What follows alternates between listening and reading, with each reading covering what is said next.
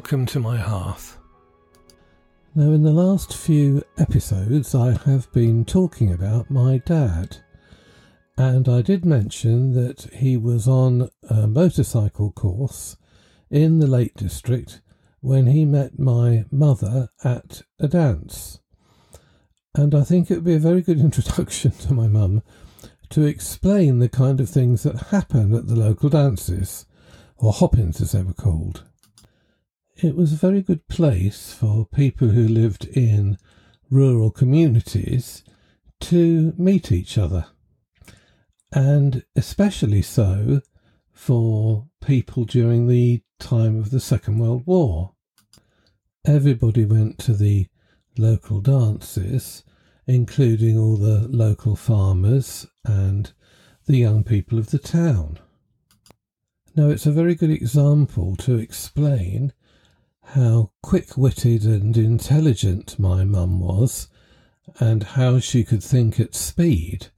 She was at one of these dances when one of the local farmers was outside the back door. Perhaps he'd gone out for a fag, I don't know, but my mum happened to go past him, and as she did so, he indicated what we could call, I suppose, his nether regions, and said, Hello, grab a hold of that.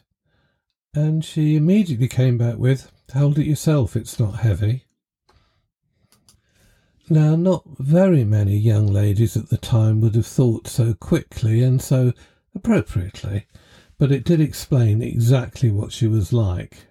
She was extremely bright and very well read. Now, how did she end up in Cumberland, or Cumbria as we now call it? Because the rest of her family, well, the majority of her family, were in the northeast, uh, around just outside Hexham, the town of Mickley.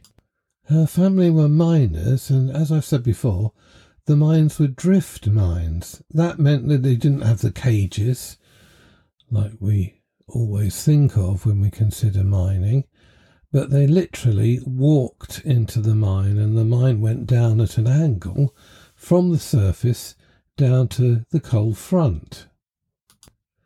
And some of the seams went a very long way away, as far as under the sea. My grandma's family, this is my maternal grandma, and lots more of her later on, had actually originally come from Ireland. I was taken to see the house that they'd built on the beach when they'd rowed over from Ireland uh, at Allonby, it was still there, and I took my grandma to see it with my uncle.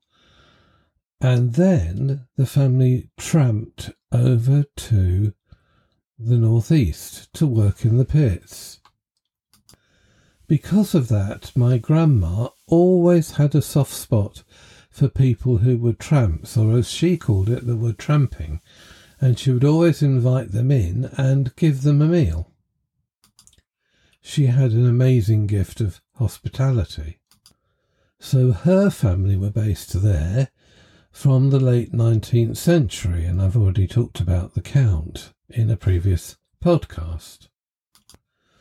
They were all extremely talented and very good musically, and they were a band in themselves and dragged the instruments out into the street and played, and everybody came out into the street and danced to them. They drank as was often common at the time, neat gin, and uh, I have to say, not very many of them lived to be a grand old.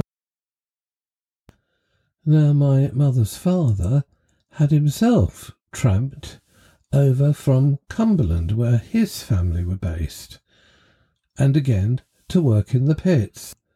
And he was extremely talented as a miner, very tall, very strong, was supposedly, according to my grandmother, one of the best workers in the pit, and as such earned not a bad wage because they were paid by the weight of coal that they managed to take out of the pit. The village they lived in was called Mickley. Well, in fact, Mickley Square. And if you go there now, it's very strange. It's a little bit like a ghost town because all the miners' cottages have been pulled down, but they had no proper footings. So you can't even see where they were. But the families lived in quite small and frugal surroundings, rather meagre, uh, but they managed to survive. And they did so with the help of each other's neighbours as far as they could. My grandma and granddad, the Davises, they had five children of their own and a child that they'd adopted. Uh, and I'll possibly talk about that in another podcast. Grandma Margie, Margaret, possibly because of her Irish connections, was very Catholic. And as a result, my family all went to Catholic school. And there was quite a few, obviously, people in the town that were Catholic.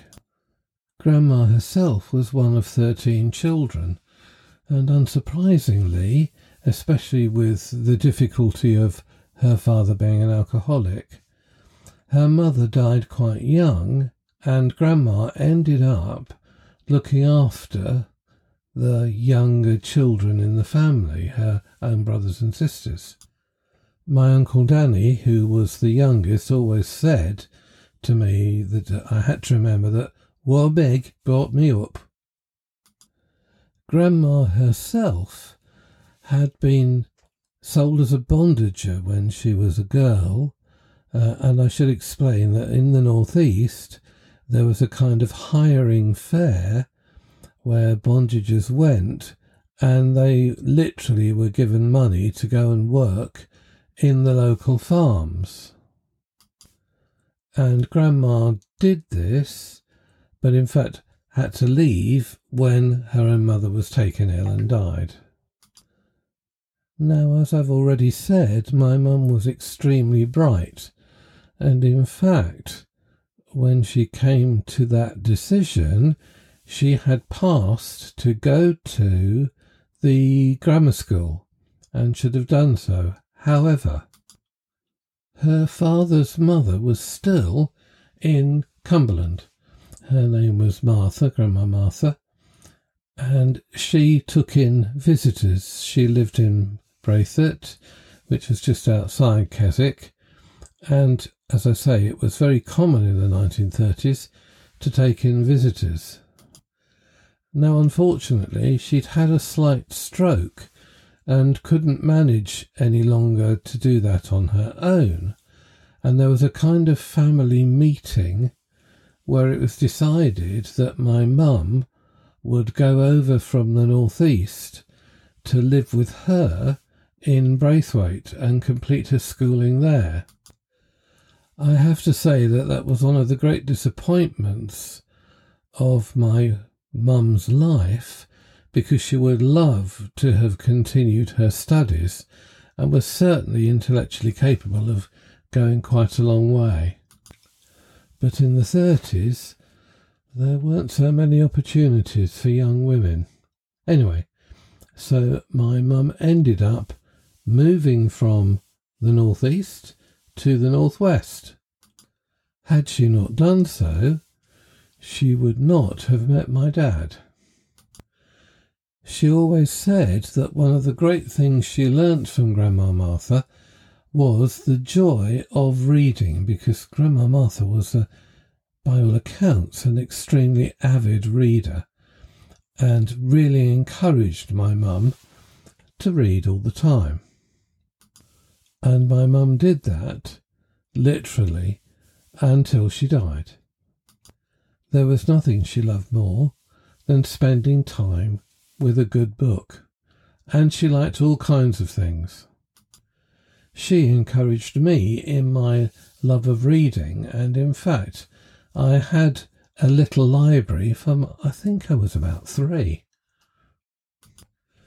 Grandma Martha was also an extremely good cook and baker, and she taught my mum her amazing skills of baking and cooking.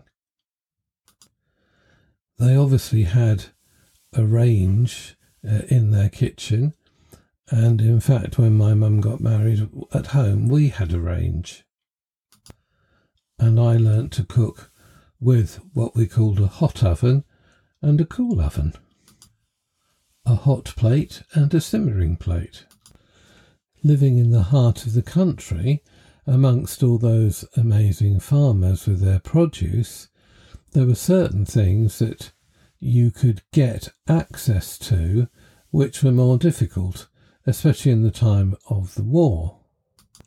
But they also knew how to make the best of whatever they could get.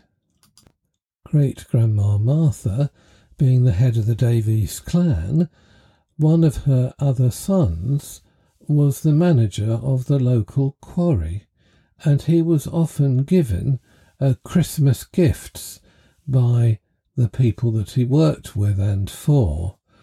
And so, especially at Christmas time, they always had special things that were very difficult to get. He always put a hamper onto the train across to the northeast for my grandma and granddad, my granddad being his brother, so that the family there always had a very good Christmas dinner. Now, my poor mum, as well as having to look after her grandma, also had to help look after the visitors that came that formed part of grandma's income. And that involved making beds and cooking meals and doing lots of cleaning and scrubbing. And my mum wasn't particularly physically strong, so it didn't do her much good. I think it's one of the reasons why, when she was wooed by my father when he met her at the dance, she was prepared to get married a little bit younger than she'd wanted to. She was 21, I think. She was also concerned that with my father being that little bit older than her, 15 years older than her, that if they did have children, then he would be, as it were, an older father, and she was aware of the implications of that. Everyone goes on about how beautiful the Lake District is, and that's mainly because they only visit it for a short time in the summer. But in the winter, it can be very harsh, and certainly in the 30s, the winters were quite bad Mum recalled several times that they were nearly snowed in where they were living, and that the postman, one of the things that he did when he came round, was to open the letterboxes of all the houses and shout in, Are you all right?